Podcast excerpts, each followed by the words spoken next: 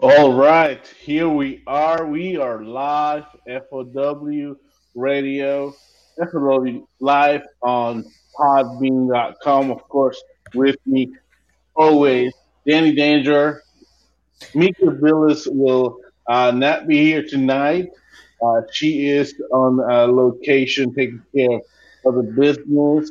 Uh, but we do also have our good friend Eric joining us again uh, soon enough. But Danny, how are you as we uh, get close to the end of our shelter in place here in Georgia? Uh, yeah, we're we're all doing well over here in the Danger household. Um, yes, the the shelter in place is is lifted tomorrow, but it is still advised that uh, you know you treat it with the same precautions that we've been utilizing, and that's what I'll continue to do for my family and myself. Um, I was reading some of the things, and it seems a little strange. You know, I mean, I understand, but you're going to have a restaurant open, but you still have to keep so such a distance from people. You still can only have so many in the restaurant. Like it seems kind of, it would seem kind of strange. Yes, you could potentially go to Chili's, right? But you're not going to have anybody next to you, or the table next to you, or the table next to you, like in any direction, because they have to be so many feet away, and the server has to be so many feet away. The server can't be too close to you. It it seems a little weird. I don't know if I don't. I think it might be a little too soon. I think it's a little too soon, but uh, we'll we'll do what we can, and you know, I mean, I made my one. I really only leave the house and get out of the car like once, twice a week. I I'll sometimes get a uh, get out of the house and you know make a pick up some food or something from somewhere, but uh, pretty much only getting out like one time a week, and that's the grocery store. So going right, you know, it's only it's for exactly the essential. Yeah, yeah, yeah, yeah, yeah, yeah. Not just going to Target to to screw around or what have you, but uh, yeah, just to just for the essential things. Yeah. So with that, you know, I understand. Yeah, we're free to do what as we can, but yeah, definitely. I think for me, um, th- definitely not going to be going everywhere and anywhere as I used to. Uh, need to shelter in place right now, still get to work from home, but it's crazy. Now I understand about the economy. I mean, we have many friends who work in the service and retail industries who whose all uh, source of income is these jobs that are shut down and I, I, definitely do understand that not everybody has the flexibility to be able to have a job what they can do from home, and yeah. they need to they need to earn an income to live, right? Uh, yeah, we, have heard about unemployment being as such as, and of course, we're not going to be. Uh, this is not a rant about what's going on, but just kind of like us saying, "Hey, we understand," and that the economy needs to get back together, back in like it used to be, but you know, we're gonna see it a lot differently now. Now, you know, Danny, you and I, we all watch a lot of the Japanese wrestling, and we always see all the Japanese people always with coverings, right? And yeah, pardon the ignorance, but when I first started seeing that, I was like, "Is everybody always sick in Japan? What's going on?" But in reality, yeah, well, no, it's for their own protection because they don't want the viruses out there to come into that. So it's like, man, they were they're ahead of the game here. Well, they, you know, you. I mean, we've seen that for years, and I think it was for a lot of us. We just kind of thought, oh, it's just kind of a like a cold and flu season kind of thing. But as we saw, it's it's a little bit more than just cold and flu season, you know. And I mean, Japan, yes, they were ahead of the curve, but at the same time, they were exposed to it a lot faster than we were. So I think that's part of it as well. Um, it seems our uh, our our third musketeer has finally joined us. Sorry, guys, um, don't know what happened. I'm running behind today. That's all right. It's you kind of it's kind of weird the way you kind of have to reset the the thing sometimes. Yeah, I was because I it, it, just kept showing. It was like um, starting soon, starting, starting soon, soon, starting, starting soon. soon. Yeah. yeah. Yeah, it's, it, it, it's crazy. I think you know that the, the fact that you know we still have this uh, you know pod, Podbean app thing, and I think still still very much in their in their beta phase. In my opinion, there's still a lot. Yeah, I think Uh, but yeah. it's cool that it's still available, uh, and hopefully one day it'll be available to everybody without having to to subscribe and to have an account, which I always found odd, but nonetheless, here we are. It is Thursday night, uh, and of course, uh, we're here to talk about wrestling. Uh, not a lot has happened uh, since we last spoke. And again, we yeah. did a lot of talking last time.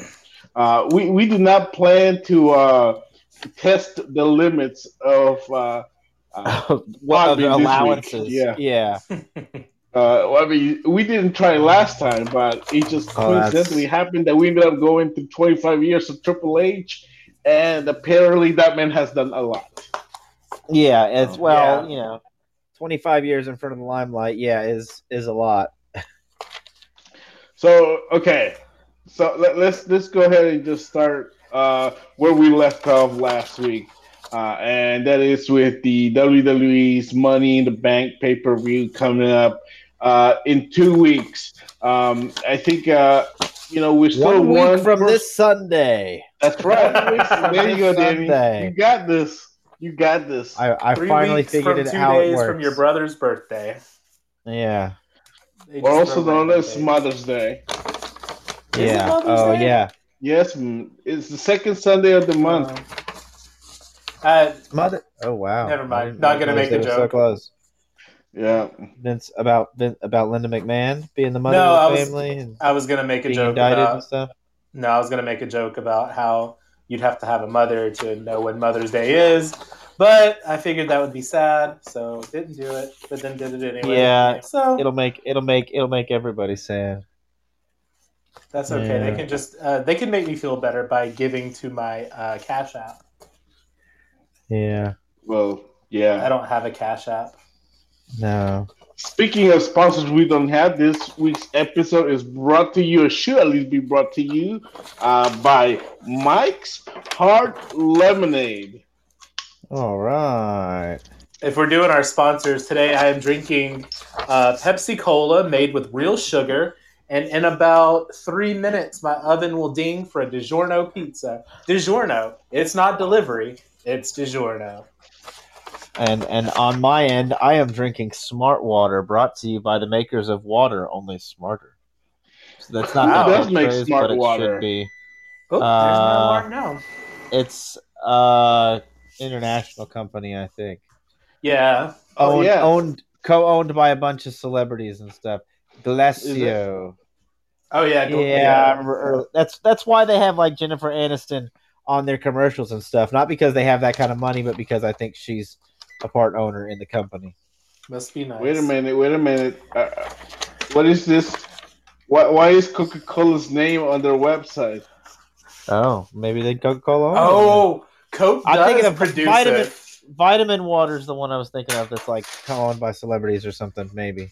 Yeah, maybe not. I think you're right. I think Smart Water is Coke. Yeah. They have too many waters. I know, right? You're a soft. You're a beverage and soft drink company, yet you make 19 different types of water. Yeah, well, they have like, like 400 different flavors of Coke, so they got to expand. Yeah, somehow. well, that's true. They can only, yeah. If you ever been to the World of Coke here in beautiful Atlanta, Georgia, you definitely know about all their wild and wacky flavors. Like the Beverly. Around the world.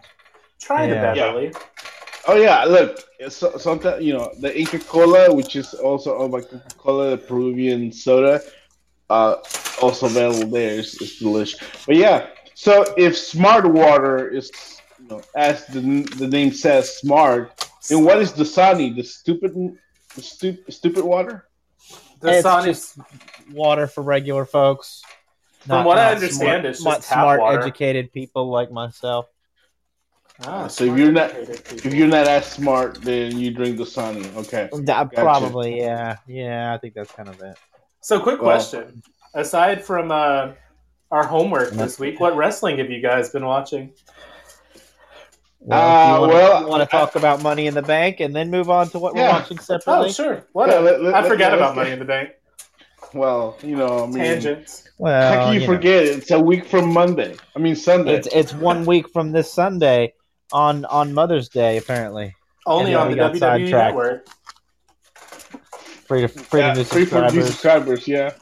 Um, okay. So okay, so we already talked about the there's gonna be a Money in the Bank ladder match, headquarter edition, uh, where they're gonna start, I guess, in the lobby of WWE headquarters until they get to the roof, and, And then the playgrounds up there, yeah. yeah. So pa- apparently there's uh there- there's been uh things on the Twitter machine about what this thing is looking like. The because of course this is already filmed. This has already happened.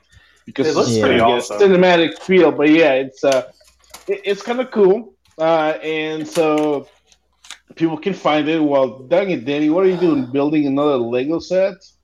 No, no, I'm just drinking drinking my smart water. I just had to unscrew the lid. I'm I- I also just- cutting pizza, so that's probably me. Oh, that's okay, him, well, yeah. I'm I, look. I'm used to like Danny building stuff while we're recording something, so rearranging his uh, studio apartment, uh, I do uh, room, his men, I'm- his men, men space, whatever they call it these days. Men cave, yeah, I guess that's the right Yeah. word. Yeah, sorry, I haven't eaten dinner. I'm I'm running late today. No worries. So, uh, yes, uh, headquarter edition. So for the women, uh, we already have the the women's set here. Asuka, Shayna Baszler, Nia Jax. Who, by the way, she she's taking this uh, uh, whole she's dangerous thing uh, Little- as as uh, like a like something to be proud of. possible. Yeah. Yeah. Uh, Dana, Dana Brooke, Lacey Evans, Mandy Rose, or Carmella. So Mandy Rose or Carmella, they're going to be wrestling each other. Uh, I believe this Friday night, uh, with the winner getting the last spot. Lacey Evans defeating Sasha Banks, basically uh, killing our hopes and dreams of seeing Sasha as the person to win. I think. Uh, yeah, all pretty much all of our strategies last week involved Sasha winning, or Yeah. Sasha being close to winning, and now she's not even in the match. As Hey, to be moment. fair, I picked Asuka yeah, because I also said that they were going to push uh, Sasha and Bayley to SummerSlam. yeah. I guess so. All right. Who, who do we think that we still uh, Shane? I mean, I'm still I still want Shayna to win. I mean, she's the to me the one that makes the most sense. Um, I'm still going I with think I- Asuka. Yeah, since since I the way I said it last week was my my heart says Asuka while my head said Sasha. Well, Sasha's not here, so I have to follow follow my heart um and go with Asuka. All right. Just so it's- the, It's time With- for Asuka to win something like that again.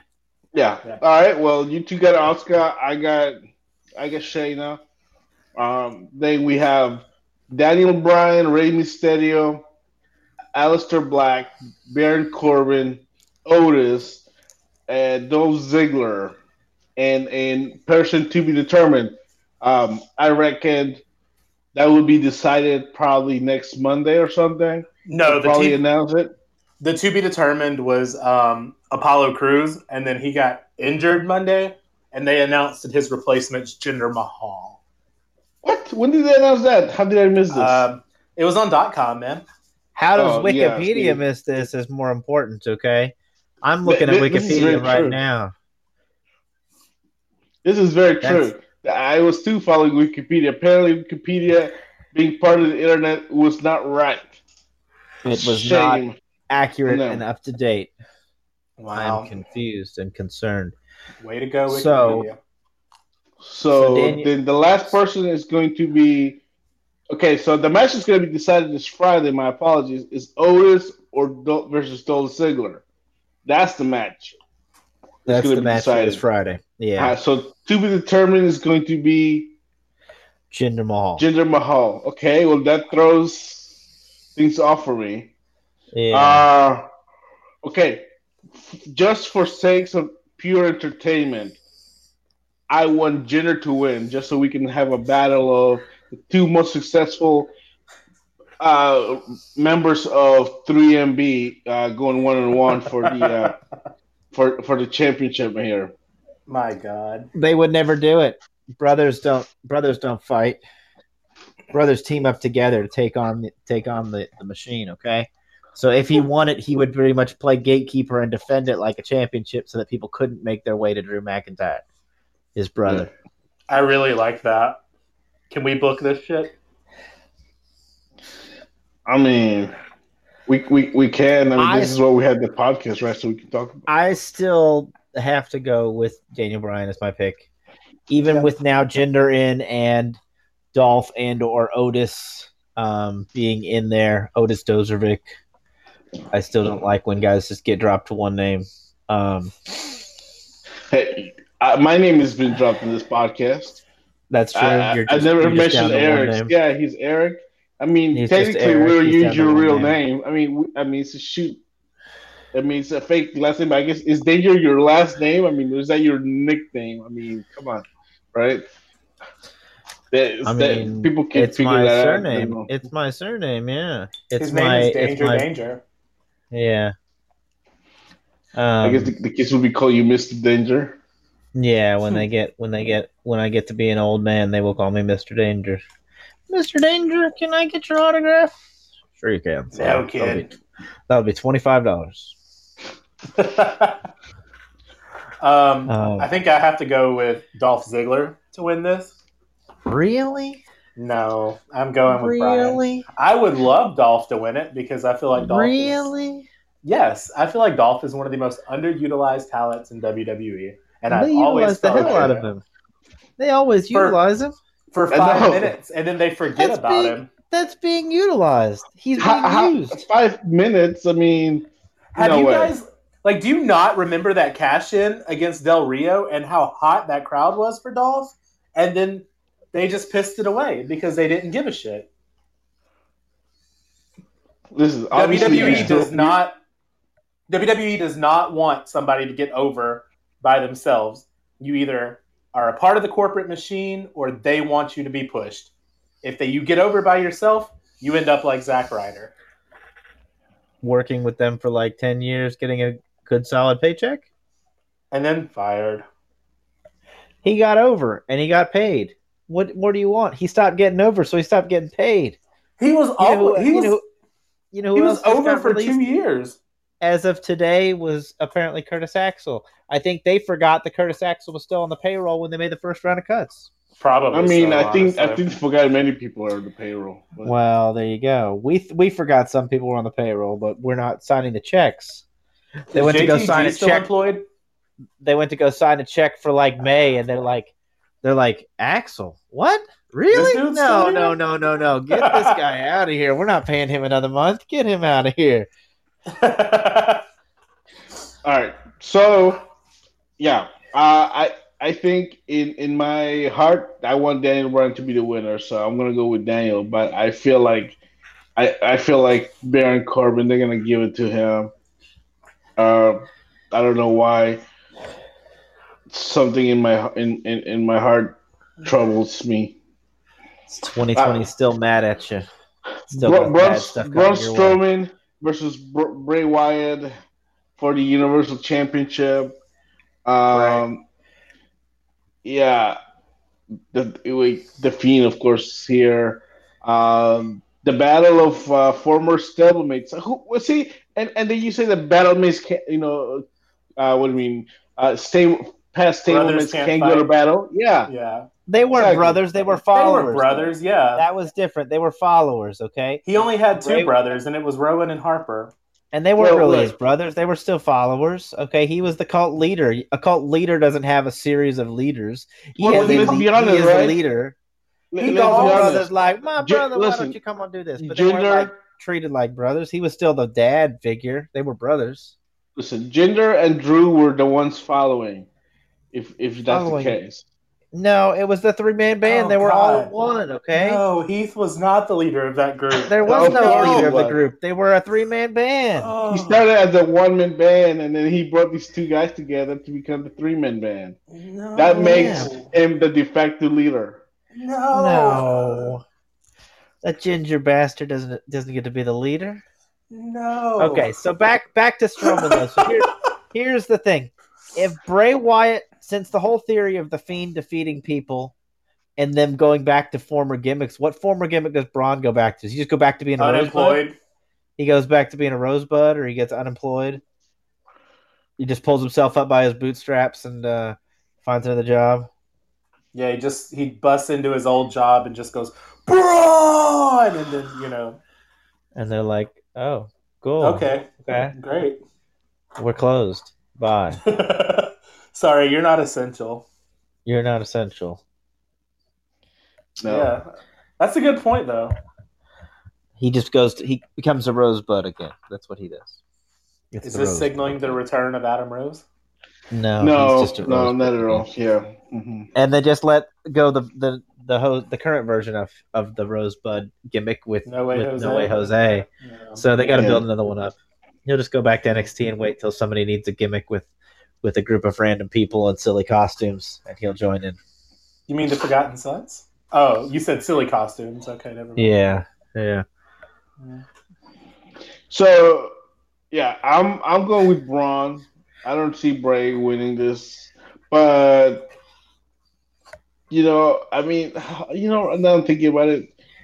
Who knows how much longer this shelter in place thing? Well, not shelter in place, but this whole pandemic. I just, uh, okay, I don't know.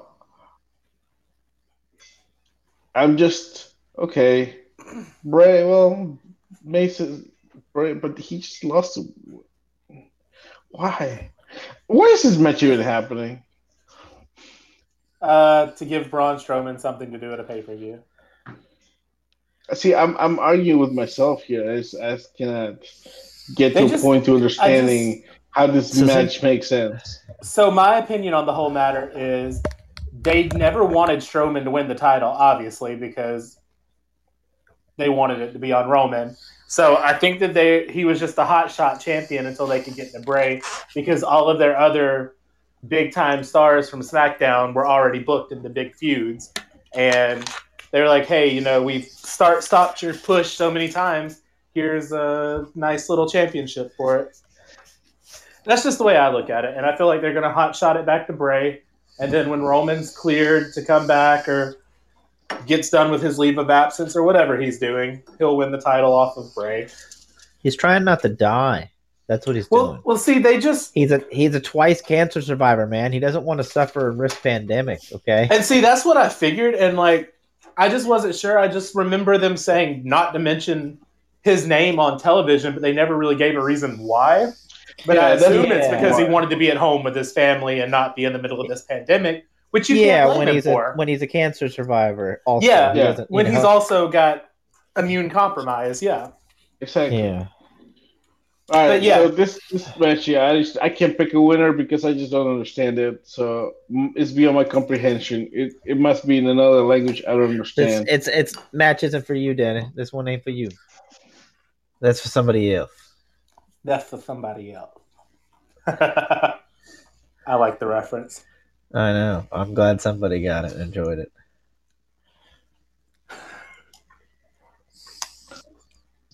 Okay, so speaking of matches that do not make sense, Yeah. how does Uh, Tamina uh-huh. get a title shot? Because she's the next best thing. I mean, Next best thing to what? They got to reward her somehow. She's been healthy for over a month. Yeah. So give her a pay per view match. Yeah. So do you do you feel that Tamina actually has a shot at winning this championship? no. maybe, maybe they thought, hey, you know, she's she's uh, Jimmy Snuka's daughter, so she at least is gonna kill it in this match. Oh Ooh, man, come God. on now. Dang. Boo. Dirty, dirty, Boo. dirty. You know, remember that series of the ring from a few weeks ago? Let's capitalize on that kind of Matt Crest media marketing by putting his daughter in the ring on a pay per view. That sounds great. Jesus. That sounds great. Let's go ahead and do that. Sounds like a great and wonderful thing to do. I just saw the police pull up outside of my house right now. I'm getting arrested for Because that you're joke. talking about Jim. Yeah, because participating in that joke. Yeah. Wow. No, there's no yeah. chance. There's no chance. That's what you got. That's what she's got. Uh, funny Bayley getting mentioned in the uh, AAA special by Vince McMahon. That did you guys see that? Uh, Vince McMahon was some type of drug. Maybe he's got COVID. He he did not look like himself. Well, He's getting old, man. He's just getting old. That's what it comes down to. I think We're so used to seeing the videos of the old version of of you know the younger version of him that that we can't admit that he's now just getting old, and that just happens when you get old. You start looking weird. Andy just got hit with a lawsuit, so maybe he was Yeah. focused on that.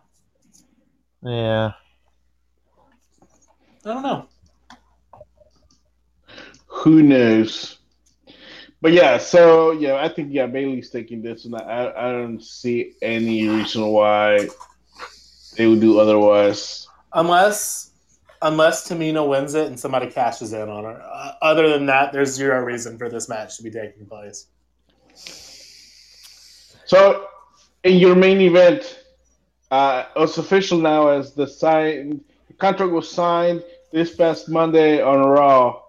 Um, Drew McIntyre defense against Seth Rollins. Your Monday Night Messiah. So I think Drew. I think McIntyre is going to retain. Still go with Drew. He's got to hold on to it for a good while. You can't. You don't want him to drop it just yet. I'm, you, you have plenty of heels for him to go with. Yeah. I know you're a big mm. Seth Rollins fan, but doesn't mean he's always going to win every time. Okay. no, I know. I just the the promo he cut Monday to me was fantastic, and it pretty much sums up why I love him more as a heel than a face. He's not to me a credible babyface at all. He's not a likable guy. That's no, he's not. He's not a credible babyface. And that promo that he cut Monday, it literally seemed like that was something that he would say. Like, and I loved it. But on that note, you don't want Drew to drop the title less than a month after winning it. So Drew's going to win. It's going to be a great match. Probably the best non-cinematic match of the night. Um, yeah, I'm excited for it. This actually is shaping up to be a really good pay-per-view. I mean, Five matches five- on this card. Yeah. I'm Which wondering means- if they're going to add more matches or if the the Money in the Banks, because of the cinematic nature, are just going to be really long this year. I think so. I think They're going to be really long matches Oh, with yeah. all the with the added stipulation of having to to navigate the treacherous Titan towers. Well, Yeah, I mean they- they'll probably do like 30, mi- 30 minutes for every floor that they have. I know well, it'll be I'm like trying a- to figure out how many floors Yeah. Titan Tower is. It's only seven floors, so are the elevators functional? Because that would that would play into a large part of it. I hope Yeah. If they They disable the climb the elevators prior to the match and they have to go stairs or the fire escape or you know something like that, it could take a lot longer. I mean, if Dana Brooke runs and hops into the into into the elevator before anybody else gets there and closes the door, she has a distinct advantage. Okay. unless you Yeah, get stopped in the elevator. Yeah, well, unless One you get unless somebody wish. stops the elevator. Yeah, so five five match. I mean, who knows? Hey, they, they could do a bunch of things unannounced. Yeah, it could Um, add some extra matches yeah. and stuff too. So, but yeah, I, I think that we see like one, two, three, four, five, six, six people. Yeah, six people in each match. I think it'll go a while. Yeah. I mean, how are they gonna do their entrances? I mean, th- where's the locker room gonna be? Eh, the bathroom? I mean, should, which of course, like have these wrestlers are, are should be used to changing at a you know a bathroom or something, right? Yeah, right. well, ma- you'd hope. But you know, I I'm guessing they probably just do something goofy where they all just like drive up into the parking lot already in their wrestling gear. Please. Like you knew you were coming to a fight in a match, so like you just drive up there. There's no ch- locker room or dressing. You do that at your hotel, and then you drive over. Yeah. So that's going to be uh, May the tenth, uh, a a week from Sunday, on Mother's Day. Um, so I, I guess the rest of the matches will be just held at the uh, Performance Center, and it's just just the two ladder matches that are happening at, at the HQs. I believe. I'm not sure. I, I could that's be wrong. that's my guess. That's yeah. I think that's what I un- the way I understood it as well. So, Yeah, uh, maybe. It'll be interesting to see. Yeah, may, maybe they'll scratch up a couple more people last minute and have a, a couple of other matches. Um, I guess they may, maybe they're also wondering. Let's see how long, however long it takes to re- tape this, and then see how much time they have per match post edit. So they want to make sure they had enough room to then book random matches because I, I can imagine that Andrade is going to be thrown in somehow in, into the uh, into the show. Um, you know, it's you can't. I mean, you have him there. Might as well do something. Can Andrade Um, just win the briefcase? Because the more I watch Andrade wrestle, the more I absolutely love him. He is perfect. Like he is legitimately like WWE's mold on wrestler. Like he's great. He's got a good mouthpiece. Like push him to the moon. And he's married to Charlotte, so So he's getting the easy push. I mean, come on. But yeah, I mean- talent. He's he's always fantastic. Loved him in Mexico. Love him here. Uh, definitely one that I had no doubts I would have success. So uh, yeah, Money in the Bank. Uh, May 10th, WWE Network, uh, free for new subscribers. Uh, if anything else gets a- added last minute next week, we'll I'm sure we'll talk about it. I have a feeling there's going to be a tag title match thrown in there. They keep they keep pushing Viking Raiders and Street Profits, so maybe maybe something with them. Well, they couldn't No. get NXT. Yeah. That's true. Now, look, let's uh let's kind of go a couple of random topics. Now, we did mention uh Curtis Axel is uh, no longer part of the company. Uh, Denny Sad probably is mostly right. They figure out, hey, it's payday, and they were still paying him, and they missed. They re- maybe realized they missed the cut, right? I mean, come think about it, right? You know, so most uh, companies process payroll a day or two before payday. So what if uh, Friday is you know payday for all the independent contractors, and then they realize, hey, this this this guy, this Hennig guy, is still in our getting a paycheck. Uh, uh, let's let this be the last one, and then Yeah, adios, you know. maybe. Yeah, I mean Uh, that's, who that's probably most likely the case. That's because he was the only one. I was I was wondering if we were going to see more people released today or not. And with him being the only one, yeah, I think it was they probably meant to release him when they did the other major cuts, or his name was on the borderline, and they were like, yeah, let's just go ahead and get this guy, let him go for now. There's only Gerald one member of Brisco the was also let go. Yeah, I saw that too. That was like surprising to me, honestly, because you know he uh, has been with the company since like what '80s, like early '80s. It, it just shocked me. Uh, He was- even you know, even uh, even before that, I mean, he he was there. He worked for uh, Vince's dad, senior. Yeah, he worked for Vince Yeah. Senior, but wow. I I think he said that he he made a tweet or something and said that he was he was furloughed. He wasn't fired. okay, So good. hopefully, when things return to normal, he'll come back. But yet again, I think he was one of those positions that without them running live events, like he's not needed. So they're not going to sit there and pay him to not Yeah. essentially not really work.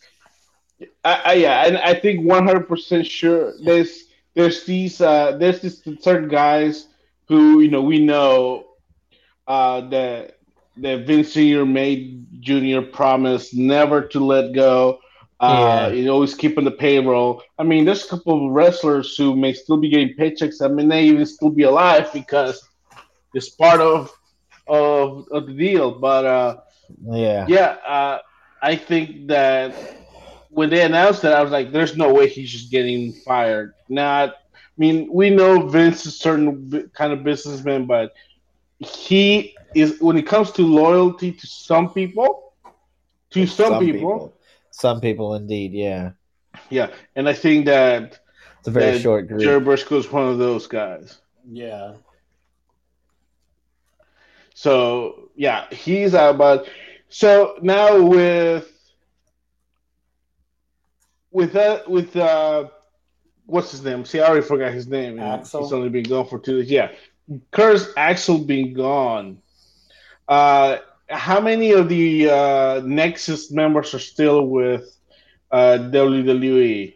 There's And only we're not one. counting Cena. We're not counting well, Cena. McG- well There's McGillicutty. Well, as McGillicutty, he was technically new Nexus, not original Nexus. yes, because but Nexus Bray. Wyatt- Bray Wyatt was technically part, as Husky Harris was a member of the Nexus. He was. Husky Harris doesn't Yeah, exist he was anymore. Husky Harris was a member of the new Nexus. He, Justin Gabriel, um, or no, Justin Gabriel was were, yeah, Gabe, were- no, they were. Gabriel Gabriel and was Slater were not part of it. it, it was Way, Way Barrett, Daniel Bryan, Darren Yeah. Young, uh, Titus O'Neil. Michael. No, not Titus. No, it wasn't Michael Titus. Tarver. Titus, Titus was season two. Uh, Yeah, it was Ju- Tarver. Justin Gabriel, David Otunga, Yeah, Heath And, uh, Slater, Skip- and, uh, Skip and the big guy. Yeah, as Ryback, Skip Sheffield. and Right. then so it's just with it the just Daniel Bryan, just Daniel Bryan, and then Otunga as um, As if the he orig- still collects yeah. a paycheck somewhere. Yeah.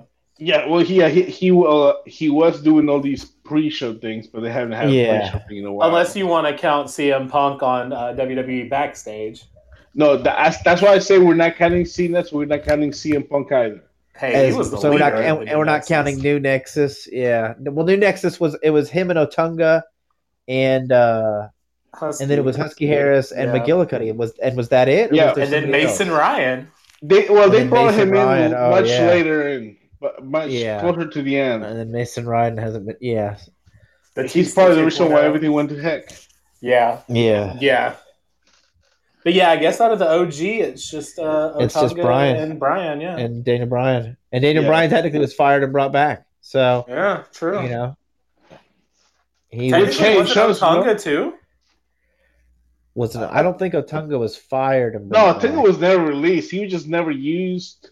I think They just kept him off TV. eventually I him think- back. I think he was just. Okay. I honestly think he might have actually been in the legal department doing stuff, advising, or some- Probably or so, something yeah. in there, like because he was actually, you know, he's actually Harvard educated in that respect. So I, that's what I always thought. Like I know he does a lot of the PR stuff, you know, and he does a lot of those kind of things. So I was wondering if he was doing actual helping in the legal department. Um, He has not wrestled a match since July 5th, 2015, on a live event, and he lost to R Truth. ah, At this point, that I think just a- he's retired. yeah, he might be retired from active competition. Yeah, I would think so. So yeah, so they they're they're you know they're they're almost all gone. I mean, and you know jo- John Cena. If we if we want to count John Cena, Him for I his mean, short time. he's he's, almost he's- all goner. Well, I mean, and you think about it, m- most of them aren't working other places either. Um, Oh, you know, wow, I mean, yeah. I mean, a few, a few of them are. Gabriel does some stuff with Impact, and he's done some Doesn't stuff. no, Wade he's Barrett do with stuff Frank- with uh, NWA or no? yeah, I he's like the commentator. in He's he's the color. He's commentator with uh, NWA. I think no, Gabriel's signed with uh, Ring of Honor. Tarver Uh, hasn't wrestled in years. Tarver Ryback, wrestled Summit uh, Evolve, and then he then he st- kind of stopped doing that. Darren does indies, I think. I think he, yeah, like some of the bigger one, you know, because he probably priced himself kind of high for his TV fame. Slater just got fired, so he Slater just got released. Yet. So yeah, really, but they're there's not nowhere working. much. Huh?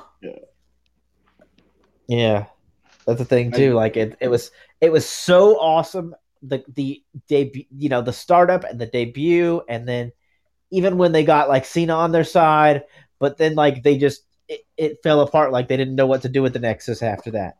Well, they Yeah. never should have lost at SummerSlam. That was their problem.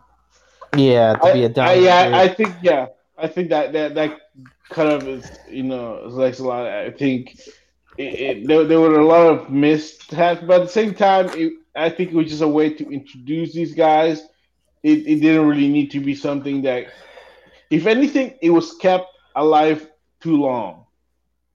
Eh, I don't necessarily I think they could- agree with that. I think they could have done more with it. I think they could have kept. I, you know, like they did kind of go on a little bit long and then break into the core and you know Well- the new Nexus and that like. Yeah. But I think the original Nexus they could have done more with them and they yeah I think them losing so decisively at SummerSlam was probably a big a big blow to the group. Well, Uh, like if you believe Jericho in his podcast, apparently, you know, Edge and Jericho pitched uh, Barrett to go over at that SummerSlam, and the original plan was for Barrett to go over, and then Cena came in and kind of nixed that. So Uh, no, that doesn't make sense. The good guys Doesn't make sense for my character and all that jazz. So I think that's honestly what killed the Nexus push because going into SummerSlam, what was that, 2010? They were Yeah. they were unstoppable. They were hot. They were so they were hot. crushing. They were cru- they got so much heat by crushing everybody. everybody.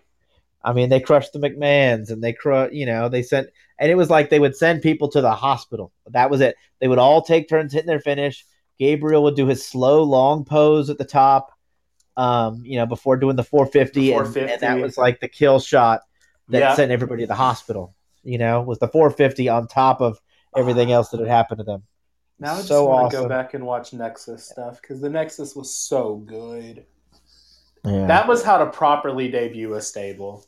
Yeah, because then you did the whole. Because then it led into the whole uh thing of the of Vince being taken out of his duty and Yeah. um Triple H coming in, and then the walkout where everybody like, you know, all the people were like, "Hey, man, these guys come and they're not just attacking wrestlers; they're attacking the timekeepers, they're attacking commentators, they're attacking the production crew. Like nobody's safe." And they all did the stage, the big walkout. I remember watching that as a big moment, going, "Damn, dude! Like this is this is wild stuff. They're still just keep leaving. they're keep leaving. Him too. Oh man, you know, like even Jr. left. I know. Well, he, Jr. was already gone, but the King got up and left. No, and then Jr. he was came back, and then he left, and then he came back. Yeah. And left, and came back. And... Like a lot of times, yeah. So, all right, we gave. You know, it's funny because kind of talked about Curtis A- Axel, and ended up Yeah. not talking about Curtis Axel, but that's that's how it goes. Um, yeah. So, um, you know, I guess I guess you're not Nexus. So, um, yeah, that, that, that was that was the thing. Um, watch watching NXT this week. I'm not sure if you guys look, but what do you guys think of uh, Candice LeRae's new look? I bet you Her new Eric loves it.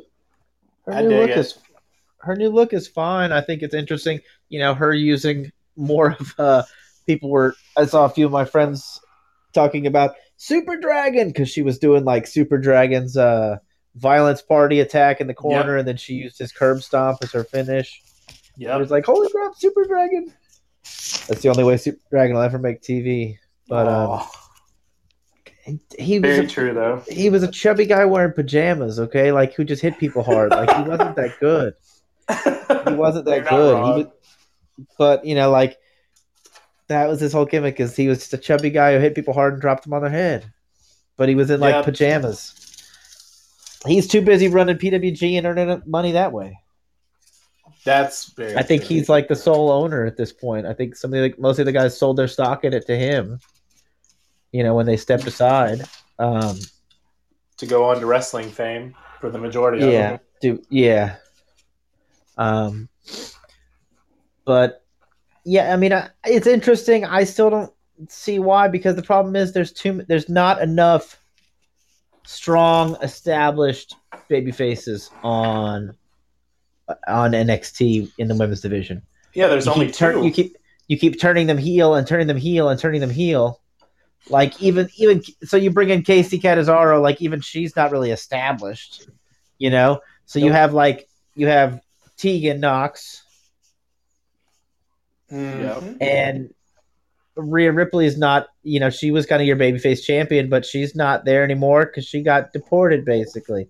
No, no, no. Um, she's still in America. She's still in America. Oh, she is. She just can't work in America. Is that part of it? No, I, I just don't. I don't know what the problem is, but she is still Okay. actually in America. Um, Okay. Yeah, looking at the roster, her work Yeah. visa, but it's very possible that that's all it is, um, because her work visa is probably expired. But I think she's married, so I don't think that they can technically deport her. yeah, well, unless she, Well- yeah, I don't know, but But looking at the Here roster, there, like, there's not a lot of established baby faces. There's like people who kind of float. There's people who kind of float back and forth. You know, like Bianca Belair is is up on Raw now, but even then, she was kind of float like back and forth. And yeah, it's Mia, yeah, Mia Yim and, and Tegan, and those are the only ones that are really cons- consistent baby faces. And so, turning Candice, who is a naturally likable person and personality, I think they missed the boat doing so much of that with just her as like one tough cupcake or you know that Yeah. kind of thing. Um, I think they missed a lot out, and now having her te- te- you know turn bad just because Johnny's turned bad, you know, and him him manage you know manage him being the second to her now, I think is a little strange. So even like, like, look. yeah, I've loved Candice and Johnny before they even came to NXT. That's no, that's no secret. I've not made my love for them unknown. Um, but the minute that Candice got to WWE, it seemed like they were just grooming her to be Mrs. Gargano. And even now, it like what three years later, she's literally done nothing but be Johnny's wife. And it's like, oh, yeah, she's done a very very like. There's been a few things she's done on her own in the women's Yeah. division. You know, like coming And to it save was- this person. yeah, but it's very very short lived. Yeah, Right. it's very short lived. So I wish that they would just let Candice do her thing, let Johnny do his thing. Just because you're married doesn't mean you have to interact on television, doesn't mean you have to do exactly what your spouse is doing. Perfect example Aleister Black and Zelina Vega. Married in real life, complete opposites on the screen, and it's perfect. Like, Yeah, they're, they're great foils. working with each other against each other. You know, they don't have to be. Exactly, exactly. And like you don't get the the subtle hint that they're married or any of that. Like when Bianca ran out to save um, Montez and oh god, what's Yeah. the other one? Angelo. Angelo. And like Pretty proud of immediately, yeah. yeah, you immediately knew that Montez and Bianca were married if you wouldn't if you didn't know beforehand because of the way that they interacted. Same with Johnny and Candice. Same with like literally all the couples. It's just just because they're doing something doesn't mean that the other person has to. Like keep them apart. Candice Yeah. can stand on her own just like Johnny can stand on his own. But you know, I mean, one could also say, you know, maybe in the eyes of uh, the booking committee, she's not standing on her own. You know, and that could given her a possibly chance. Sure, I get that. However, it's it's never it's never like that. you know we live in in a world where we expect immediate results. So they want to get immediate results. So if they don't get that, then maybe they figure, oh well, we're not the problem, obviously. So maybe you know, and, and I think maybe in, in a different way. They maybe I mean they they what was it they said they were made I, since they won, hasn't it? Since she was Yeah. uh, part of the uh, of the uh, Mae Young Classic. Young Classic. Yeah. So I mean they had they figured hey the best way to get her over is by and making people care is by showing that she's uh, Mrs. Gargano. I mean, sure. So, so off of off of that with Candice and Johnny, um, assuming y'all have watched NXT this week, um, Well, I mean, we're talking about it, so does that make Yeah. Killer Kross and Scarlett Bordeaux uh, faces? Since it's seeming like that's the way that they're pushing them, is to have a feud with I- Candice and Johnny. I think it's a little early to tell on that. On on whether the Kross on whether Kross and Scarlett are are uh, are ba- are faces or not, since they just Yeah. kind of started popping on TV. Just started teasing them together as a unit. I think they're they're you know I think it could be a little early to tell. Yeah, and they're still figuring out the fan reaction to them. Yeah. Mm-hmm. Well, it's hard to find a fan reaction when there's no fans in it. No fans. Yeah. Yeah. So it takes a while, you know. Yeah. True. I, I think that they're just getting and and because of, I think the lack of the crowd, is kind of hard because you know they kind of had them attack. You know, he attacked Ciampa, right? Yeah. And it's okay, so he attacked Ciampa. Well, Ciampa was left as possibly, you know, the baby face. In essence, right? Let's say he was the heel and Gargano was the face, and they kind of flipped at their uh, fake over match. I call it fake over because he wasn't a real takeover match. Takeover. Like Goodness. it. Right. Uh, so then what happens is you get a split, but then so you get Ciampa as the babyface because you got sympathy for him, right? Uh, Yeah. Because you know, as we learned, uh, Gargano has no balls. Uh, otherwise, he would have, you know, hurt him when he got kicked. He So was wearing a cup. you know, but you know, maybe that was all just uh, for what you would call it. No, you know what? No, not even that. No, look, look. You you kick me and I and I have a cup. It's still gonna hurt. All right. So let- let's not even go there. But I think, yeah, I think maybe they're just trying to figure out what kind of character this is going to be. You know, maybe they're trying to figure that out. It's This is just unprecedented territory, honestly. Um, I, I feel like WWE and along with AEW are just kind of they can honestly just do not what they want, but they can try anything at this point, and they're not technically wrong for trying it. Like, um, because who knows when fans are going to be able to come back? If you believe what people are reporting, um, they're saying maybe early July for Florida, but only Florida. Um, I don't know, but like, it's just, I don't know, it's weird. Yeah, I think even that's a stretch. I mean, I know that people are, you know, talking about Boston could be could get the Re- WrestleMania uh, feel, or you know, eh, for SummerSlam weekend, but I don't even think things are gonna be, go back to normal even then. So Probably not. who knows what's gonna happen?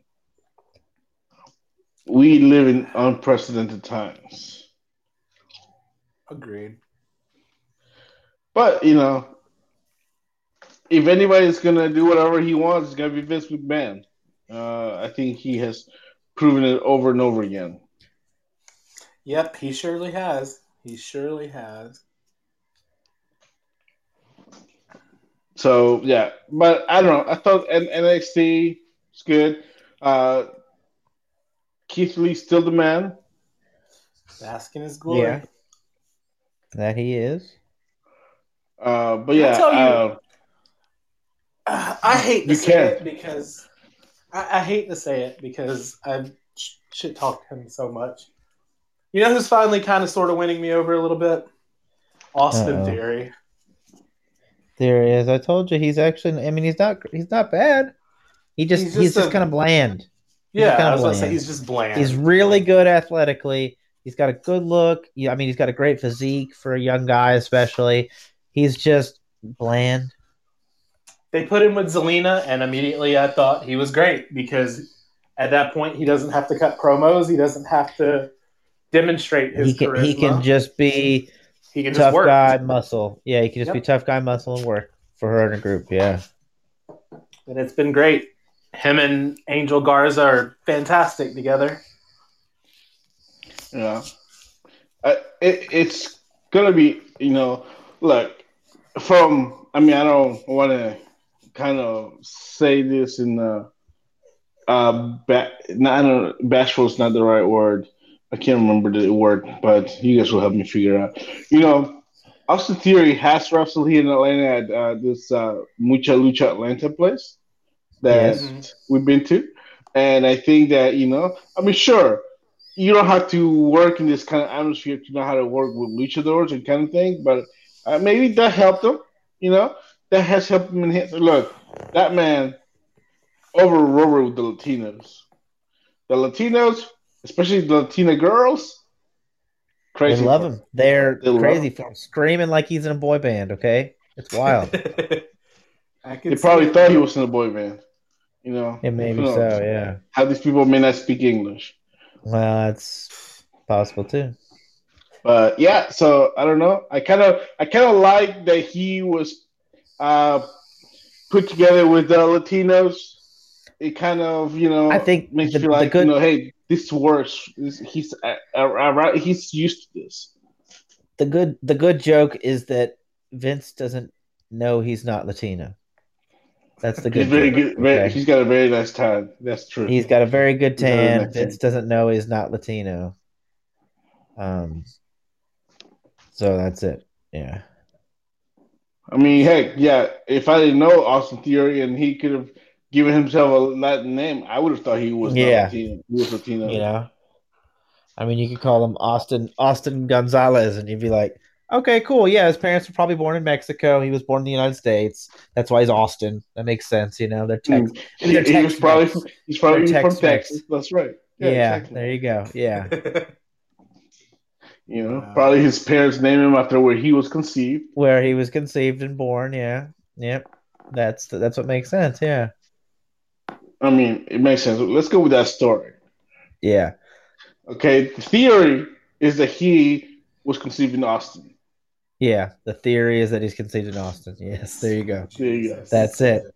That's it.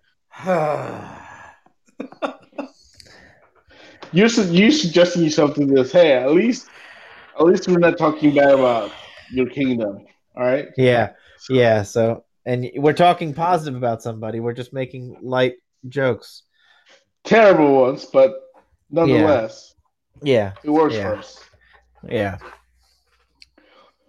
All right. So everything is it's really a non-eventful week.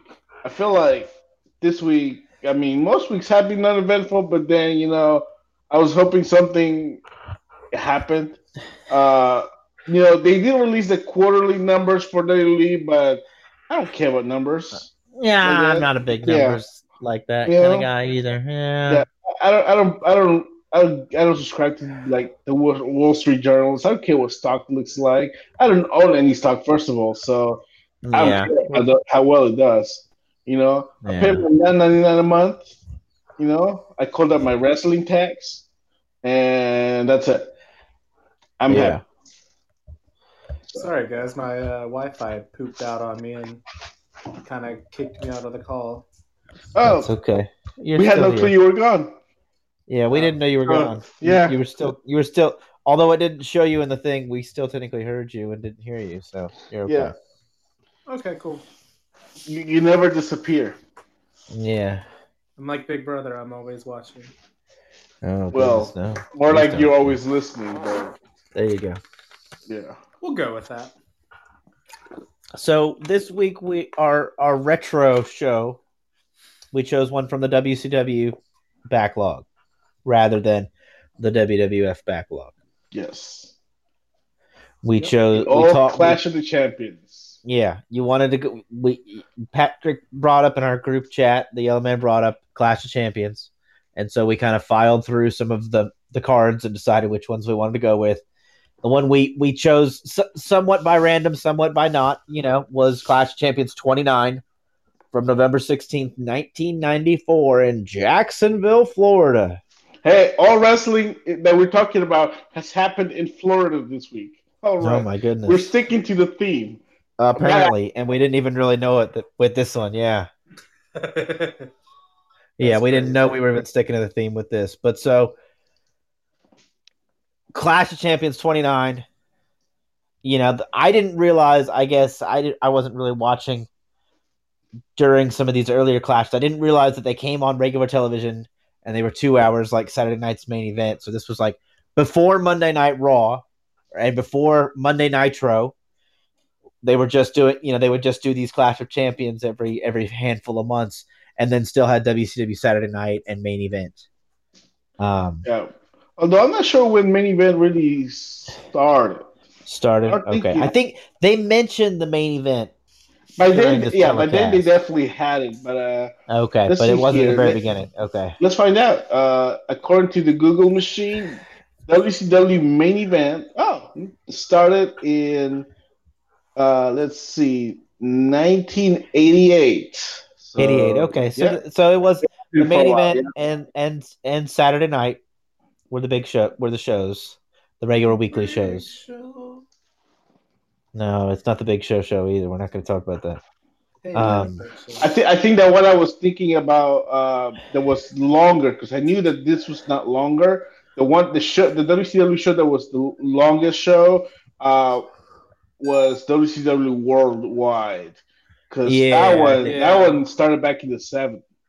God, yeah, worldwide was like it was Jim Crockett Promotions and all that stuff. Yeah. yeah, Um, that was the original WWW, the uh, Wide World Wrestling. oh, uh, okay. It's a syndicated show in, out of Charlotte. So well, in- before in the this- internet. Yeah. had Well, in this show, we saw a lot of people that were former stars, future stars of World Championship Wrestling. Some that would had left WWF, some that would go back to WWF, some that were in different incarnations than what we would normally see them in, or what they were made maybe a little more popular. Um, but it was a very unusual mix of personalities, to say the least. Yeah, it was uh, it was a show, that's for sure. Well, not not all of them can be uh, five star classic shows. Some of them are just merely there as entertainment, and I think that was kind of this one. It was it was good. It was okay for what it was, but you know, it wasn't. Nothing really on it was was. a- I mean, there was one match that was really really good that I really enjoyed, and we'll get to that. But I think I agree Um, with that. Yeah, one match. but it was uh but most of it was just it was escapism entertainment you kind of watched it you paid attention you forgot about your troubles and that's what one of the great things about wrestling and just kind of you know is that you can do that with it if you if you allow yourself to be immersed in the experience you know you can you can just kind of forget about your troubles for a while definitely agree with that. So here we go. We start out Clash of the Champions 29 um, with the opening match for the WCW World Tag Team Champions. First out, the challengers, Stars and Stripes. Uh, this is the Patriot and uh, Marcus Alexander Bagwell, back when they used all three of his names. Um, very seemed to be like a generic song that they just pulled off uh, what you would now call free music of YouTube. Uh, but yeah, come out uh, and uh, very, very, very good reaction from a crowd that reminded me of why I'm glad we no longer dress like the 90s. Uh, and I can't believe Yeah. I dressed that like that myself. Uh, one thing I will say, okay, um, as, uh, now, I didn't mean to say this. Um, this was, I believe, Patriot was his third tag team partner, right? Because Uh, Marcus Alexander Bagwell tagged with, with I- Chico Scorpio, didn't he? I ha- ju- didn't really follow the career of the Patriot close enough to give a crap about who his litany of tag team No. partners have been. Bagwell, Chico Bagwell. Oh, Bagwell. Bagwell. Um, well, he would join with Scotty Riggs later, right? Yeah, That- the American right. Males came after this. American males. American Males. But did I, I feel like he did team with Two Cold Scorpio, if I'm not mistaken. They were trying a lot of stuff with the young Marcus Alexander Bagwell. Because he had a good look and they liked him. Yeah, yeah, yeah. I- Young guy, you know, good looking, great physique, you know, tan. I mean, wasn't as tan as he would later become when he was, when he was as permanently buff. sun. He would as Tech- buff. He would look. He kind of looked permanently sunburned as buff. Usually, a lot of redness on the tanning. I remember he tagged with Tom Zenk. Uh, okay, but good. who remembers about that? Put- Putting him with the putting him with the vet to show him the ropes. Yeah. But yeah, he- uh, yeah, he was he was tag team partners with Cool Scorpio and Shane Douglas. Uh, I'm not counting the time. I'm not counting the time that he was tagged in with uh, with Brad Armstrong because that really didn't last long. But yeah, w- weren't he and Douglas the Surfer dudes, or was that somebody else with Douglas? That was Douglas and uh, Scotty Flamingo, wasn't it? oh The Flamingo? shit. Or no, Um, Flamingo and Rob Van Dam were the dyna- were the surf were the dynamic dudes I'm thinking surfer dudes I'm thinking of. Okay, I can remember that. Well, yeah, so it doesn't matter. That's all. so that's not garbage under the so. bridge. Marcus Alexander Bagwell, though, you know, Yeah, a seasoned, of you know, young guy, but you know, a tag team guy for a Yeah. long, long time. So yeah. um, eventually becoming, you know, Well, his, they were- his own star-ish kind of when he joined the league. Well, they were- well, so he- but He and the Patriot were teaming to challenge for the tag team championships. The Patriot actually was putting his mask on the line. They they they Mhm. mentioned that in commentary that if they lost, then then the Patriot or the Patriot lost. You know, the pinfall. I'm assuming he would have to unmask, and they were making jokes about who was under there. And he they actually made a joke. Bobby the Brain said something about him being a Gulf War vet that had uh, chemical burns on his face, and that's why he wore the mask. I was like, wow, that's like I don't know if that's something that you would like. And yet again, the '90s. Even then, I think it was kind of like pushing a little bit, going, "Wow, like he's a he's a horribly disfigured Gulf War vet." That's what. That's why he's under the mask. But that's what Bobby the Brain Heenan said, and Tony Schiavone's like, "Wow, that's an interesting rumor." Bobby the Brain is the greatest commentator of all time and forever. Thanks. so okay, so I love you, dude. champions. out- okay, out, out come the champions. Uh, pretty wonderful, pretty Paul Roma and Mr. Wonderful Paul Orndorff. Can I say I appreciate the trunks? You know, anytime I see they have good taste in color there. Uh, Yeah, wow. So good, good for them. Uh, kudos to pretty wonderful. Uh, dude, uh, the guy in the in the front row that was, uh, you know, pulling, you know, wonderful's chain. Oh my god, I almost, like you can see you can see how on how good Orndorff is getting heat right because at one point. You know, he, he like puts one leg uh through the ropes like he's gonna go was like, come him. in here and fight me. Come in and fight. Exactly. You want to be a man? Come in. and then he's trying, and then and then he takes Nick Patrick's hand and like, hold me, hold me, It's like you know, so like, yeah, like, yeah. Does that This guy is like, he knows exactly what Good- he's doing. He's good old school guy. stuff? Yeah, old good old school stuff. You know, Paul Orndorff's one of those guys who really had a good mind, and it's sad that you know his career, you know, ended in, in the way that he did because of his neck injuries and whatnot. But man, the guy uh, had a really good mind. I'm not sure what he does now, but why he's not working uh, or helping in the wrestling company.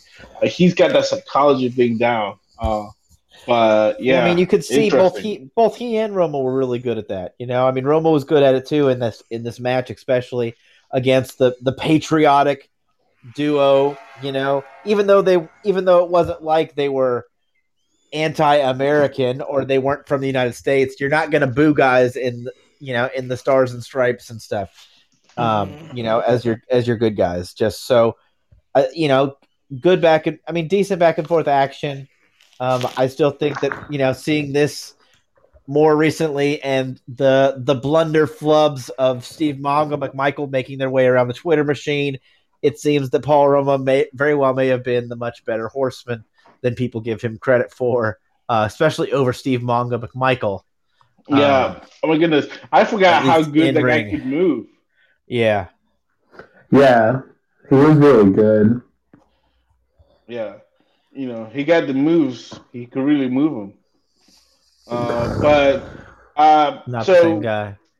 So he, I, I, I know, I know he's not the same guy. All So right. Stars and Stripes get the win. I always like to break Okay. into song. and New, summary. new, new champs. Ten minutes. Uh, yeah. They kept these matches going really well. I really enjoyed the pace of these matches. I'll say for a two-hour show that only had six matches, uh, it, it was nice. Yeah, The second played match- really well. Uh, of course, uh, a few months ago, you had uh, the Honky Tonk Man make his uh, debut uh, in the, the WCW, and here he was challenging Johnny B. Badd uh, for the television championship. You had fake You had to- fake Little Richard versus fake Elvis. yep. That was that was pretty much what it was, and it was country. You know who who inv- who truly invented rock and roll. That was what this was really the battle of. And and Well- I I have to say I don't know if it's the lighting or the production value, but why did Mark Mero seem so tan as Johnny B. Badd to the point where he really looked like he could have been a light skinned black guy versus when he was when he was Mark Mero? Like, is it just that WWF's lighting was much better and he didn't look as dark? And Oh no, he so looked as dark. darker. No, in he W- looked. I don't- Dark I don't- WWE. I didn't in WWF though. I don't. I never really thought like, hey, is, is, he, is he maybe black? Like, but when he you call him Johnny Badd, you're playing him as a Little Richard character, and is and he just seems so tan. Like you're just like, is that just tan or is he like, is he is he is he maybe black? Like I don't know, but like later Mark Mero, I'm like, okay, that's a white dude. He's just really tan. You know, like he's maybe Italian or something.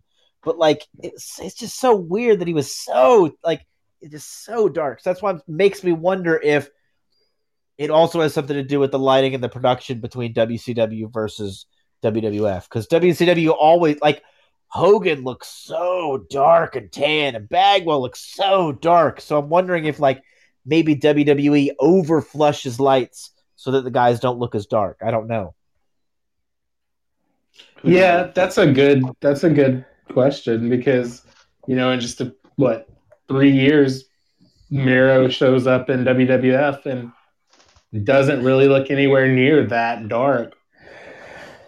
And So then you in- think about like Hogan looking as dark as he did in his, you know, I mean, I get it. If you don't tan steadily enough, it kind of fades and stuff. But like you think of Hogan in NWO and then think about him coming back in WWF only a few years later as, you know, Mr. America and doing all that stuff. He wasn't, he didn't seem nearly as dark. So I don't know. I'm just kind of, it's very unusual and confusing. No, I agree. So it it was, but you know, it worked at that time. Hey, Yeah. no, when, when he was dropping those things of confetti, hey, there was a, a real money, I think, on those things. The Bad Blasters. Yeah, That's what they were the bad people were loving blasters. He was Johnny B. Badd, and they called him the bad blasters. That's what they were. They, people loved it. I don't know if it was real money or it was like just little confetti and toys. I don't know, but it was his bad blaster.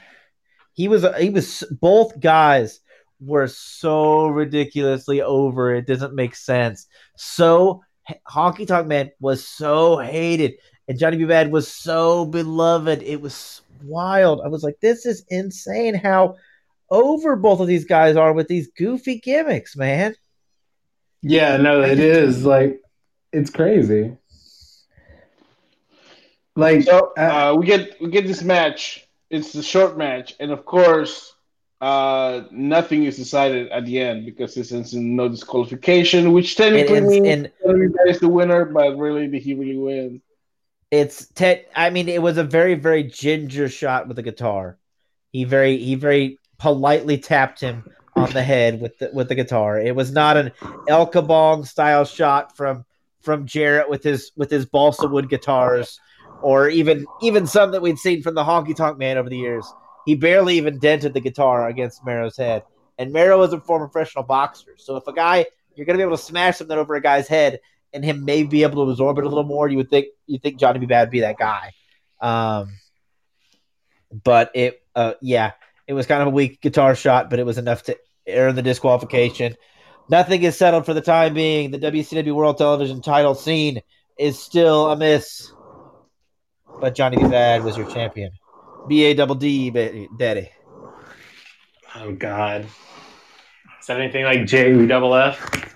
No, no, this is B A double D da- Bad Company. The Diamond Exchange. Yeah, but of course, Honky Tonk Man gone again. We I don't think he lasted that much longer. Was gone. Uh, And then went back to much WWF. after. Yeah, well, hey, he had a rockabilly to to turn to a, a feature of himself. So Well, that's oh, yeah. no. And he had his long sideburns and his hair slicked back. He could sing, he could dance, and he could play the guitar. Okay, he was a triple Mhm. threat of entertainment. Yeah. Yeah, I shared an elevator with shake, shadow, and roll. Yeah, So That's my next claim to up, fame with Honky. really, shared an elevator where, with where did you meet Man. him? He Uh, he shared an elevator with him, so he didn't talk to him. He just shared. no, we did. We talked. Uh, he tried to get me to give him a ride. That was when uh, we were in New Orleans, Patrick. I was on my way to Impact, Oh, okay. and we Honky were Tonk sharing an Man was elevator. asking you for a car ride. Yeah, swear to God, Hey, man. bro- hey, brother. Hey, brother. Can you give the Give honk- him a hey, car can ride? You give, can you give the honky tonk No. man a ride? Why not? It was because I was going to Impact, and he was going the complete opposite way. You should. It was him and it was him and one of the bushwhackers, and they were in the elevator, and Honky was like, "Are you in town for WrestleMania?" And I was like, "Yes, sir." And he was like, "Well, you go enjoy yourself, but hey, he wanted to work the fan. Uh oh. Yeah. Yeah, pretty much. Like let's let's let's let's take. Uh, hey, you, you get to drive around the honky tonk man and uh, the sharp You get- herder. You, And you yeah, get to be. You could be the new DDP mm, driving the honky tonk man. it is what it is." Sorry, I dropped my phone. I'm having really bad Uh, technical, Yeah, again, Apparently. you didn't have to say today. it. Yeah, we just we just finished Yeah. the story. We know what happened. Mhm. Okay, but yeah, he he asked me for a car ride. I told him no because I had to go to Impact, and then yeah, And then he gave you the he gave you the shake rattle and roll right there in the elevator, and that's the story. exactly. Never let the truth get in the way of a good story. Yeah, yeah, yeah. T- tell her. T- you should tell him. You know, I may be desperate enough to be to see something wrestling related that I'm going to impact. I'm not that desperate. To give you I'm not desperate enough to drive the honky tonk man Uh-huh. just for the stories, brother. Yeah. And he just wanted me to drive him down the street to get like they were going to a restaurant. That's all he wanted, and I was like, N- n- Like, you- no. he, doesn't, he doesn't want to walk down the road looking like the honky tonk man. Man, imagine, imagine the fans stopping him. They won't, you know, trying to get the fi- pictures and the autographs, brother. He's the Get him honky tonk sing a man, song. right there on the street corner, like he's some cheap mm-hmm. Elvis impersonator or something. He's the honky tonk man. Okay. Honky tonk baby. So now we go to All our right. next match, Next which I felt was I felt was weird being a tag team match later in the card than we had the tag team championship match. That always kind of weirds me out when you have a match that's essentially for contention within that division, but it's higher on the card than the championship match. That's always kind of weird. That always makes me feel Well, you got to think about this. though. You got you got to think about which match is gonna, you know, bang Well, I- first, I right? And I think you can get more that. of that. I understand the reasoning, but but in the in the real world kayfabe sense of professional wrestling, you know, you're not you know you're not going to have the the championship match and then later have a match where guys are trying to get to- closer to that championship. I get it Okay. was bigger teams, it was bigger names, and you had sensuous Sherri who would later Danny. you know kind of come in line, but it always just kind of makes me feel a little weird. Yes. Danny, you do realize that the Money in the Bank ladder matches are gonna headline Money in the Bank pay per view when the championship no. matches are gonna happen earlier. I know, and I don't So like it's that the same either. scenario. And I don't like that either. It's just what Because it's happens a- in the wrestling. I know it happens all the time, but that doesn't make it any less irritating to me. It's just what I'm saying. When well, it, when at it, least when it they're consistent. I mean, consistently inconsistent, yeah. The the business is still consistent. All right. That's the world of Consistently professional wrestling. inconsistent. That's the It way is. wrestling Yeah. is, brother. But and that's probably the way it's always going to be. So tell tell us tell us. I was hitting Eric up while I was watching this, and and he was telling me how much he hated the Nasty Boys. So I want to let him go off for a couple minutes about how much he hates the Nasty Boys and why. I just really hate the Nasty Boys. I've never been entertained by them. I will never be entertained by them. And there's nothing entertaining about them. They can't promo. They can't work. They are just Hulk Hogan buddies. Um, and they got Awesome Kong fired from TNA. Well, them and Bubba the Love, Love Sponge. But yeah, Eric, I don't really like them. Eric, have you ever gone to PTCT? To what? PTCT. Oh no, and I never will. Well, maybe take a trip. You might enjoy it. You may become a fan. No. To Never know. PT City? PT City, Pit yeah. City, Pit where they put City? your head Oh. in the their That's armpit. the pit stop. That's the pit yeah, the pit stop. They call it Whatever. Pity City. I think they call it something like that, The if I pit- remember it's the pit stop, man. It's the pit stop. Pity City. What is? I swear, maybe I maybe I made it up all in my head. you know? yeah, it's the pit stop. Like when Let- like when you're driving down the road and you take a pit stop, and it's their armpit. It's the worst. And I was confused that the Nasty Boys were so so cheered in this match. they were over like fucking Rover. They were like the people love the Nasty Boys. I'm like, I always remember as a kid, I remember them being big. I like I kind of you know they were big and nasty and mean and ugly. So like they were bad guys. They had a natural fit as bad guys. But here they were they were they were super super cheered. The fans loved them and loved all their antics. See, the thing is, if I, from what I remember correctly, you are right. It is called the pit stop. But I think one thing that they would say that they used to say is like, "We're taking you to Pity City," and then do the pit Oh. stop. You know, so that that's kind of like they were. where so you just spent the last couple that. minutes while I was talking, not listening to what I was saying, trying to look up to see if your reference was correct on the internet. That's basically what you're saying here. No, I was waiting for you to finish. 'cause I didn't Uh. want to just to cut you off. Okay, okay. Okay, Um, whatever. but yeah, was, I felt it was very weird seeing the Nasty Boys as as Yes. the good guys in this match. But I get that Harlem Heat for the most part were were bad guys until until much later in their careers. Yeah. Uh, good match. Great way to uh, you know bring back Sens- Sensual Sherri, I guess, because she Yeah, was they couldn't know, use without a job for a was- month. Yeah, sensational was uh was WWF, so they couldn't use that. No.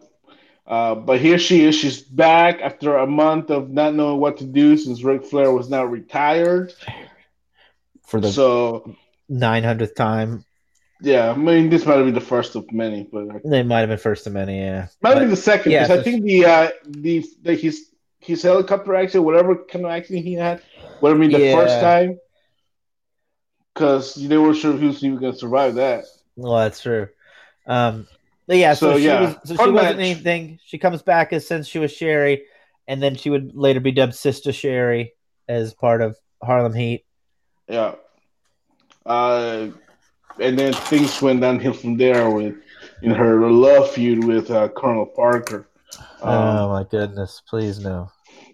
Mhm. But let, let's not forget, Colonel Parker did make an appearance with his bodyguard Meng to announce that his tag team, the Bunkhouse uh, Buck and the Arn Anderson, were going to get a championship They'd be match getting a championship uh, against the tag team champions at Saturday night on Saturday nights, um, which is funny because his team got a a tag team title match while we still have a match here deciding the next number one contenders. But WCW had Yeah. no idea. Their left hand had no idea what their right hand was doing, and that's well, what at they this point, what Saturday wasn't night was Flair still the, the, pre-taped, the though, at too. this point? I think Saturday night Yeah, was still pre-taped, though, wasn't it? Probably. Yeah, but I'm not sure how pre-taped it was. Okay, like okay. So I mean, It's they just could have like- taped this. They matter not. I don't know.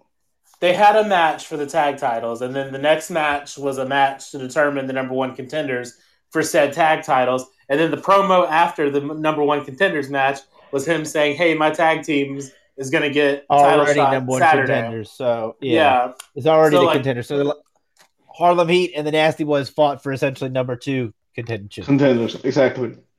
Um, It just, yeah. But yeah, hey, look, listen, listen. I, I will say this.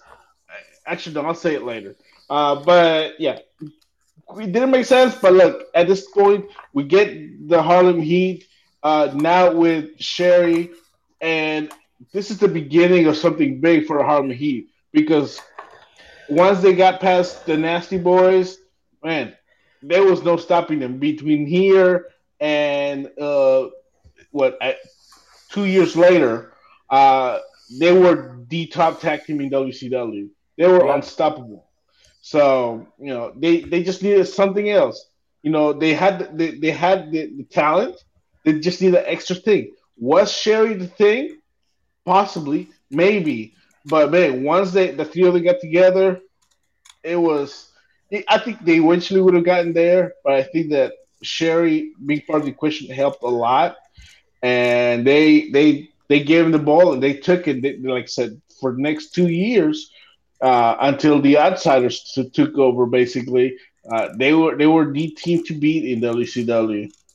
So, like I told Danger when we were talking about this, um, you could tell even in 1994 that Booker T was destined for big things. Um, I really like his star shown in that match. Like, I've always been a big Booker T fan, but I, haven't seen a lot of his early uh, Harlem Heat stuff. And by early, I mean anything like pre Nitro because I mean in 1994 I was two. Um, so even if I did see it, I don't remember it because I was two. But like you could tell even then that he was destined for big things.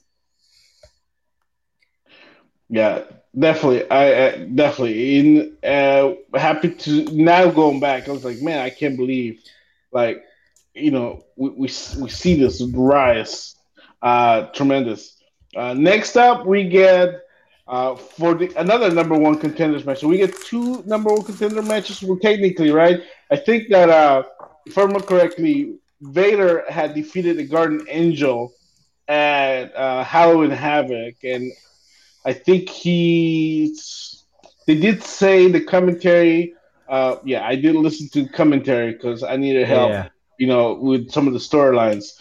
Yeah. Um, I do remember that uh, Vader defeated uh, Sting and the Guardian Angel at Fall Brawl and Who became the number one contender for. Guardian Angel was technically the big boss man. I think I Yeah. looked that up earlier. Oh, he was a big shit. boss man. Mm-hmm. Oh, it was? when- when- yeah, when he came to WCW, when he returned to WCW, he he became the Guardian Angel. Later, And he went back. his original persona, Big Bubba Rogers. Uh, yeah, is that slash Ray and, and slash Ray Traylor. Because his last run in WCW in WCW, he was Ray Traylor. He wasn't he wasn't Bad Bubba Rogers. He was Ray Traylor. And Yeah. his What is fight finished with the, the trailer trash slam. But even before that, right? Before he Vader. became the big boss man, he was Big Bubba. Yeah, yeah. Yeah, Originally, he was WCW, Bubba. He was Big NWA. Bubba Rogers. Yeah. Originally, he was Big Bubba Rogers. That's who he was when he was the bodyguard for the Midnight Mhm. Express and with Jim Cornette and all that stuff. And you know, Yeah. um, He's But it's literally time. it's time.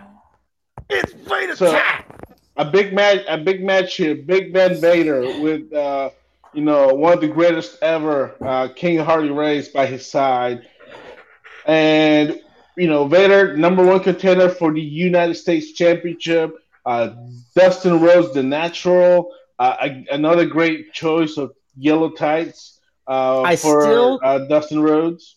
I still never understood the name the natural for him. Are they assuming that he's like he's a natural prodigy to professional wrestling? Well, he was in a wrestling ring by the time he was like four or five years old. That doesn't that doesn't mean he just naturally took to it. Like he was a hmm. kid in the wrestling business his whole life. That's like that's not that's not to me what I think of when I think of like a prodigy. Is you know, but I guess think that's a- yeah, if I'm thinking of a prodigy, it's somebody that steps foot in it for the first time. like the ever, first time it's when they're like 20 and is really good as opposed to somebody who grew up in the being groomed Exactly. for wrestling. exactly. But no, No, yeah, I don't know. I, I hear a beep, and I swear Yeah, that it's somebody not pl- Podbean counting down to us. We're, we're nowhere near Eric three playing hours it is yet. Eric playing Pac-Man or something? no. I'm Beep, chilling on the couch. Doot, loot, loot. Something on your phone, maybe. No, not to my Uh, knowledge. Okay. Yeah, it sounded like like bad video game app sounds or something, but Huh. apparently not. I didn't Um, hear it. But so I love this match. This is my favorite match tonight. Obviously, I'm a big Vader fan. I agree. And then Vader, Vader at the very beginning, just trash talking. This ain't no tea party, boy. Come on, boy. This ain't no tea party. Like, what the heck is wrong with that man? But he Vader's awesome. Always love Vader. Huge fan. Uh, thankfully, was able to meet him a few years before he passed when he came Yes. here through Georgia. Um, Even though he was, Jasper, he was, Georgia. he was he was already not well at that point. Uh, health was really bad. His his his head was a little screwy that day as well. Um, but uh, finally got to meet him. Got a picture with with the big man with the mask on. He took the mask off fairly quickly, and so most people who, thankfully, since I was one of the earlier ones, I got a picture of him with his mask on. And yeah, I, I uh, was one of the ones that got it without the mask. without the mask. Uh, yeah, because you didn't you waited till later. Yeah, but but him versus Dustin was fantastic. I love Vader because he was always so terrible and menacing, but he would always make his opponents look great too. He'd always bump really well for everybody. You know, they do the big slams and you know Dustin doing the power slam. You know, off the you know catching Vader off the top rope and doing his power slam and stuff. And I think you know both guys ended up looking really really good. But you know, of course, Vader Vader gets a big win. Well, when you, when you look at this match, right, you, you're looking at the, the uh, well, the Big Van Vader, who had been unstoppable. He's already uh, a former uh, world champion, former United States champion, I believe, or or maybe he had won the U.S. champion before. I can't remember. Uh, but yeah, I mean, he he was unstoppable. Of course, big win at Fall Brawl in the triple threat match with Sting and the Guardian Angel. Then he defeats the Guardian Angel again in singles action. He's just taking over. You know, there's he's got his eyes. He's you know his sights set on Jim Duggan that United States Championship. Uh, you know, of course, Jim Duggan won the championship and will be defending against Steve Austin. Uh, you know, later in the show in the next match, but his eyes are all set on that United States Championship, and he is on a tear. And this time, man, in 93, 94, 95, uh, you know, especially after, you know, eventually he goes on to feud with Hogan. Uh, but man, yeah, unstoppable. But you, yeah, like you mentioned, he would do, he would take it as well as he could dish it. Just you know, after two Vader bombs, you think he's gonna win the match, but no. After that, Dustin makes his comeback, and you know what?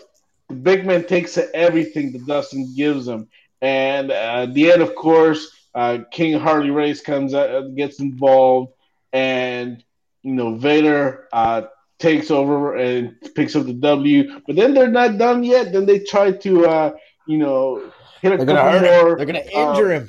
hit a couple more Vader bombs here. Uh, but and then out comes Jim Duggan with his four x four to make the save. But I, I agree with you guys. This match was definitely the best match of the night. Uh, the natural Dustin Rhodes and the man they call Vader. It's funny when as soon as Vader's music hit, just by instinct, I go, "What time is it? What time is it? It's Vader time." And as soon as I finish that, Vader starts saying that. I was like, "Oh my goodness, I this know. amazing!" It's like, I know. Who's the man? Who's the man? yeah, So it was fantastic. it was one of two matches I was looking forward to, and I very, very much was not disappointed in that match. Dustin can go, Vader can go. Vader's, in my opinion, the best big man of all time. Um, and Dustin, it's it's funny watching Dustin without like a face painted gimmick. Yeah, without Uh, gold dust. Yeah. Well, yeah, without gold dust or whatever the half half gold dust slash Dustin Rhodes he's doing now in AEW or even Relic back in TNA. Like not Relic, uh, he was Black Rain. I'm sorry. Um, it's just most of my life I've seen him in face paint. It's just weird seeing him without it, but he's a fantastic in ring worker. Um, I, I thought the match was very good. It was one that I didn't take my eyes away from, unlike most of the early card. Um, I, I very much enjoyed that match. It made watching this whole Clash of Champions worth it. Well, let's see how much you enjoyed this next match. I mean, it was only 17 seconds, uh, It but it definitely helped match I was set some things up. to.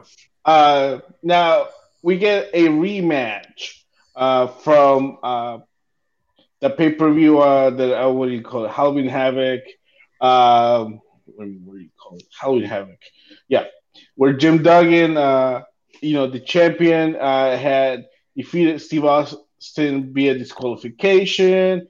Uh, of course, Jim Duggan had defeated Steve Austin for the United States Championship back in uh, in uh, Fall Brawl in just 35 seconds. So, uh, yeah, the 17 seconds ended up becoming their uh, shortest match, uh, broke the record from uh, a few months prior. Uh, now, biggest thing to see here that Austin had his right leg uh, bandaged up. I think it was the right leg. Uh, or was it the left? I can't remember. He had one of his two legs, two knees bandaged up. Of course, he had injured his knee, which was would have been what eventually led to his uh, dismissal a few months later. Uh, so this injury, unfortunately, kept the match from really happening. Uh, so they used Vader as an excuse to do the early DQ and uh, Austin quickly got out of there because I don't think he was going to be wrestling in that shape. Um, the fact that I, I do appreciate though that they did try to make it look like they were going to have a match, even though he was injured. Uh, so I think you know in this day and age, if somebody gets injured, he just disappears. They don't mention anything, and they just or they'll do an angle. Here, they actually thought that they made everybody think they were going to go through with the match, and then this little DQ finish. A little, I don't know what Yeah, but- happened. Well, no, it was Vader came running back because you know that Yeah. was the thing. So they didn't even really do anything. They didn't even really lock up. Yeah, but they were barely about to lock up when Vader came in. Yeah.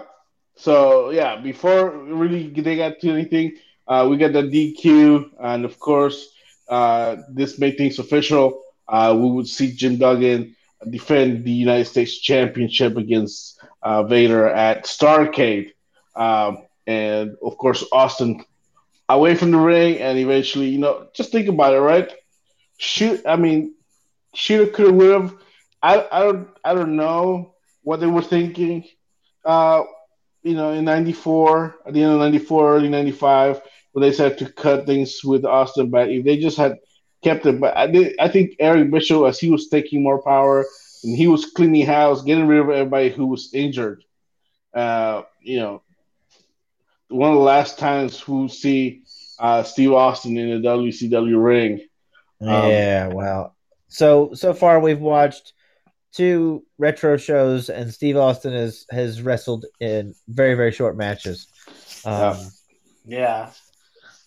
very surprising, especially in this one, right? Because like even uh like you Eric just said, you, this is a match you were really looking forward to, and I think everybody was looking forward to after already getting a short match, and then second match ending in not in a, in a DQ. We were actually gonna get to see this this match happen, uh, and of course it, it didn't. Uh, but yeah, so and especially after the great match between, uh, in my personal opinion, uh, between Steve Austin and Ricky Steamboat at Clash of Champions 28. Uh, one of my favorites of all time. I think, yeah, that that was uh, a shame to see him that way, but alas, eventually he he's gone and on to much better things. As you know, Stone Cold Steve Austin is born uh, a few years later. uh, but but first, Steve Mania took over in ECW. That's right. That's right. That's not for you, Daddy. Steve Mania, I'm a Steve Maniac. I'm a Steve Maniac. Hey, So you I'm gotta gonna get find his voice event. somewhere. On on went to our main event, which had some weird people in it, including The longest match of the night. Yeah, the longest match of the night being the main event, of course. You know, like it sometimes is. Um, I had to do research to see what the what exactly tied Dave Sullivan in there. Um, apparently, he was the story was that he was Kevin Sullivan's dyslexic brother. Yep. and his dyslexia made him kind of weird and goofy, and he was like the number one Hulk Hogan fan, and he was Yeah. teaming with Hulk and Sting to take on the the three faces of fear. So long before we Evad would have, as he would call himself sometimes. yeah, he was brother Dave and all this, and uh, long before we had Eugene in the WWF as a as a regular guy pretending to be somebody with a mental handicap in order to get over. Here we had brother Dave doing the same thing in a different capacity. Um, he didn't really get to do anything in the match. They the avalanche pretty much body splashed his arm, and that was the last we saw of brother Dave. Very very early on, thankfully, I guess, as he wasn't really good as a trained wrestler, from what I hear. but But then it left it to three versus two. Yeah, let's let's go ahead and, uh, let's let's go even way back. Let's Okay. let's go back to again. I, I'm going back to August 1994. Clash of Champions 28. Hulk Hogan comes out for a promo and is attacked by a, a, a masked man with a bat. Of course, this ends up sending uh, Hulk Hogan to the hospital, leaving his uh, the, his main event match with Ric Flair in, in question uh, later on. But we don't know what's going to happen. But the question who is this masked man? Again, he gets involved during the main event, uh, but Sting also comes out for the save. Then Halloween Havoc happens, the main event. Hulk Hogan defeats Ric Flair in a cage match. He is retired. Ric Flair is pronounced Bell. And Hulk Hogan victorious, playing to the crowd. Out comes this masked man once again. But fool him once, you will not fool him twice. Hulk catch, catches him in the act and hits back, unmasks him, and who? Who do we find? Who? Who? Who? Well, none other than his best friend, his brother, the former Brutus the Barber Beefcake, uh, is, was under the mask. He was the mask man, and Hogan shocked. Cannot believe this out of nowhere. Kevin Sullivan and the man formerly known as Earthquake uh, come out and attack Hulk Hogan. Um, and here, the three faces of fear were born. Kevin Sullivan introduces the Big Bad Butcher and the Avalanche. So, Kevin Sullivan, before he became the Taskmaster, with the Butcher, the former Beefcake, and the former Earthquake, now Avalanche, ready to destroy Hulkamania once and for all. So, Sting comes out for the same Halloween Havoc to no avail. They get beat up, which all brings us back to here. Clash of Champions 29, the Hulkamaniacs versus the Three Faces of Fear. And yes, like you said, Brother Evad, Brother Dave take, gets out of commission right away. We get two and three.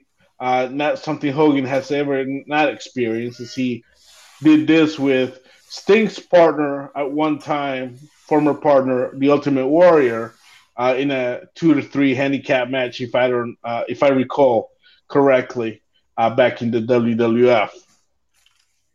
So here we go. Mr. T.S. is special guest referee wearing I don't know what on his head. A jail nightcap. Yeah, it was. It was. It looked like less of a, a referee's hat, but it was like an old timey nightcap that made him look like like an old jailbird. And seeing Mister T in there with such large people, it made Mister T look very very small by comparison. Like yeah, he looked it's like sure. a very small man. Yeah. Yeah. I, I, I yeah, yeah. It was, it was definitely weird to see him there, but nonetheless, the, the match happened, and that um, it did. Hogan and Sting won, and you can tell that Vince McMahon did not book this because if McMahon had booked this match, Hogan would be posting at the end of the show, uh, but Yeah. alas, he didn't because possibly like most people, Hulk Hogan went to sleep. Um, but not me. I enjoyed it and I watched it all until the very end. I was so mad at the butcher. How dare he do this? to his friend, somebody who who he known for his entire career. to his brother. Brother. Yes. To, to the Brother, only reason brother. that the man has a career. Well, Brother, let's brother. not let's just go too far. I mean, he had a career before Hulk. It's Did just he, he did. Yeah. The bar, I mean, the barber, lasted- the barber was kind of over, but then after that, it was pretty much all Hogan helping him. Yeah, yeah. I mean, it, yeah, it lasted much longer than it should have into Hulk. Yeah, uh, you can't say the whole career was all Hulk's thing. You know, there was a time when Hogan was didn't have the stroke he has or had that. Yeah, Yeah, back in like 1970 something. Okay, so it's time to grade Clash of the Champions 29. What say ye? Is it like a? I it, we'll do letter grades. I I do it a B minus. Okay, there was it was okay, but there wasn't a whole apart from Vader and Dustin Rhodes, there wasn't really a whole lot of great stuff on here. That was the only really really good match. Everything else was okay, okay, and even some of it was not okay. Um, so that's why I do B minus. Had we gotten a much lengthier Steve Austin Jim Duggan match with Steve Austin's knee not having been bad, it would have gotten a much higher grade because that was also one of the other matches that I was looking forward to. Um, and sadly ended in disqualification. Uh, I'm gonna give the event a D plus. D plus. you're taking it I that was- low? I was bored out of my mind. Oh man, Um, you're used to the glitz that- and the glam of the WWF. it had nothing to do with that because I, I grew up on WCW. I was just bored as crap for that entire. There was nobody really that I genuinely um, cared for in the matches outside of Vader and Booker T and uh, Steve Austin. And Austin's match lasted 17 seconds. Um, so, yeah, wasn't really feeling this event, but uh, it was what it was. They can't all be bangers. Now, okay, so back in 1994, Patrick gave this show an A plus. right? Because your Let- your boy Hulk Hogan won. Well, le- you know, Eric doesn't know the story as much, but you know, I came into this country what November 1992. By 1994, I had I, I was learning the English language, uh, and I, I was able to start understanding the things I was watching on the television. All right, so my goodness, you know, I, I didn't watch my first wrestling show live until what 1993 WrestleMania uh, nine. So here Hulk Hogan is back, and it was out of this world for me. So so me, I was crazy about this. So now that I'm going back and watching it again, you know, I- as, as a more educated person, a grown adult. I'm, I'm gonna give this show because and and and a lot of it also has to do because there's still a lot of sentimental value to me. I'm giving this show a B plus. Uh, was it perfect? Definitely not. But you know, to me, it you know, I, it was enjoyable the second time around. It felt a lot fuller compared to most wrestling shows we watch these days. And you know, I was able to go back and I, you know, I understand the stories and some things do make sense, you know. And I don't know, I give it a B plus. This show was not as terrible as most people make it up. to. This is why people do not appreciate some of these shows in 1994. Uh, I don't understand why, but I did. I did, and I still do. And I'm glad we got to talk about this today. Yeah, I mean, it was fun to talk about. It's fun to go back and rewatch all the clashes. Uh, you know, well, we're not gonna watch all the clashes, right? This, this No, is Ric yeah. Flair banned on this show for some reason on the watching Clash Champions with Ric Flair. I'd rather watch 400 I'm Ric joking. Flair matches than ever watch one more Hulk Hogan match. Hey, Oh. hey, hey, hey, hey. Here, yeah, buddy. Watch out. You're on the wrong show. Uh, but I will say, I think, you know, just because, you know, we're much older apparently, and you were, what, two years old when this show came out? You can't be that young. Yeah, I was too. All right. Well, then, what I will recommend uh, is next for next week. Let's watch a show uh, before you were born, Eric. And is there a chance that there's any type of shows that you might have not watched? I mean, have you gone back and watched everything that that that happened before you before you were born?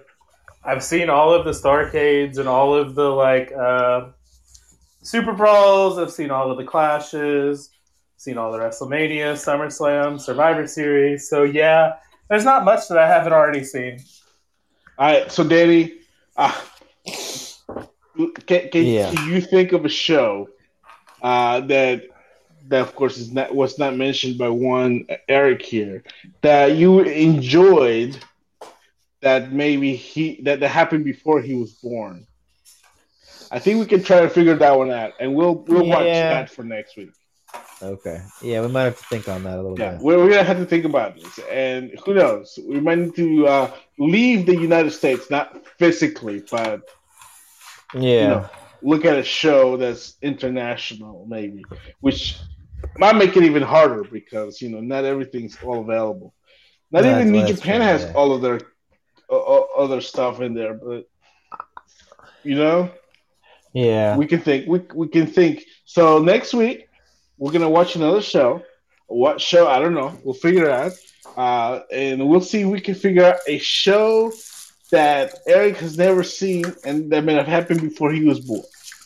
Uh, so okay, uh, because Lord knows I can do math. What date were you born exactly, uh, Eric? What day was I born? Yeah, what day of the year? What date? Give me the Uh, full date. Last week. Uh, yeah, last week, about 20 Yeah. something years ago. A week from yesterday. Uh, a week from today, actually. Today, well, is it midnight yet? It's not, I, I thought it was Not already past yet. midnight. Uh, The so, 23rd. Yeah. But tell people, you know, well, yeah, I guess people are listening live, so yes. So this happened. You were born in 1992. Yeah. Yeah. April of '92. Yeah.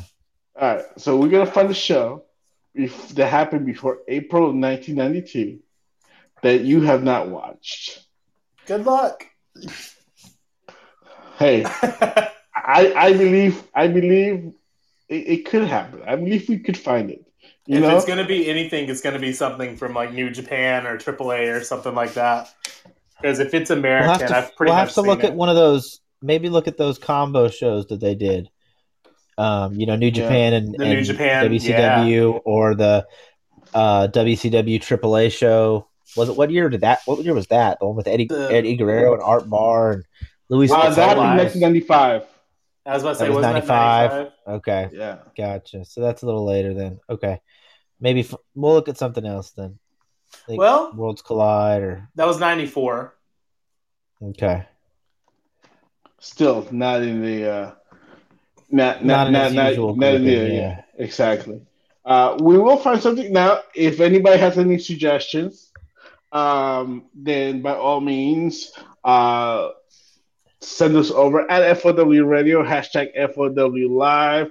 Um, if it's something that's even on YouTube, even better because it's easy for us to find. Uh, or Yeah. in the uh, you know, because I'm sure you know Eric has watched almost everything on the WWE network. Uh, so that was something. So we may need to look outside of the network. Uh, maybe something that may be readily available on YouTube. I don't know. We'll figure it out. Uh, but uh, we will indeed uh, be back next week. Whether we talk about much about wrestling, I, I think we will. I think something will happen eventually. But we still have, you know, I'll, I'll, still a lot more to talk about. Eventually, things will get back to normal and will be more normal. We may even have uh, Mika back with us next week. So let, us hope uh, that we do uh, because we do miss her uh, dearly. But until then, uh, make sure that you subscribe uh, anywhere the podcast can be heard. We're on iTunes, Google Play, Podbean, Stitcher, TuneIn. Uh, also, follow us on the Twitter at FOW Radio. Danny's on Twitter at Danny F in Danger. Eric's on Twitter at EJ423X. I'm on Twitter at YellowmanPA. And until next time, keep watching wrestling.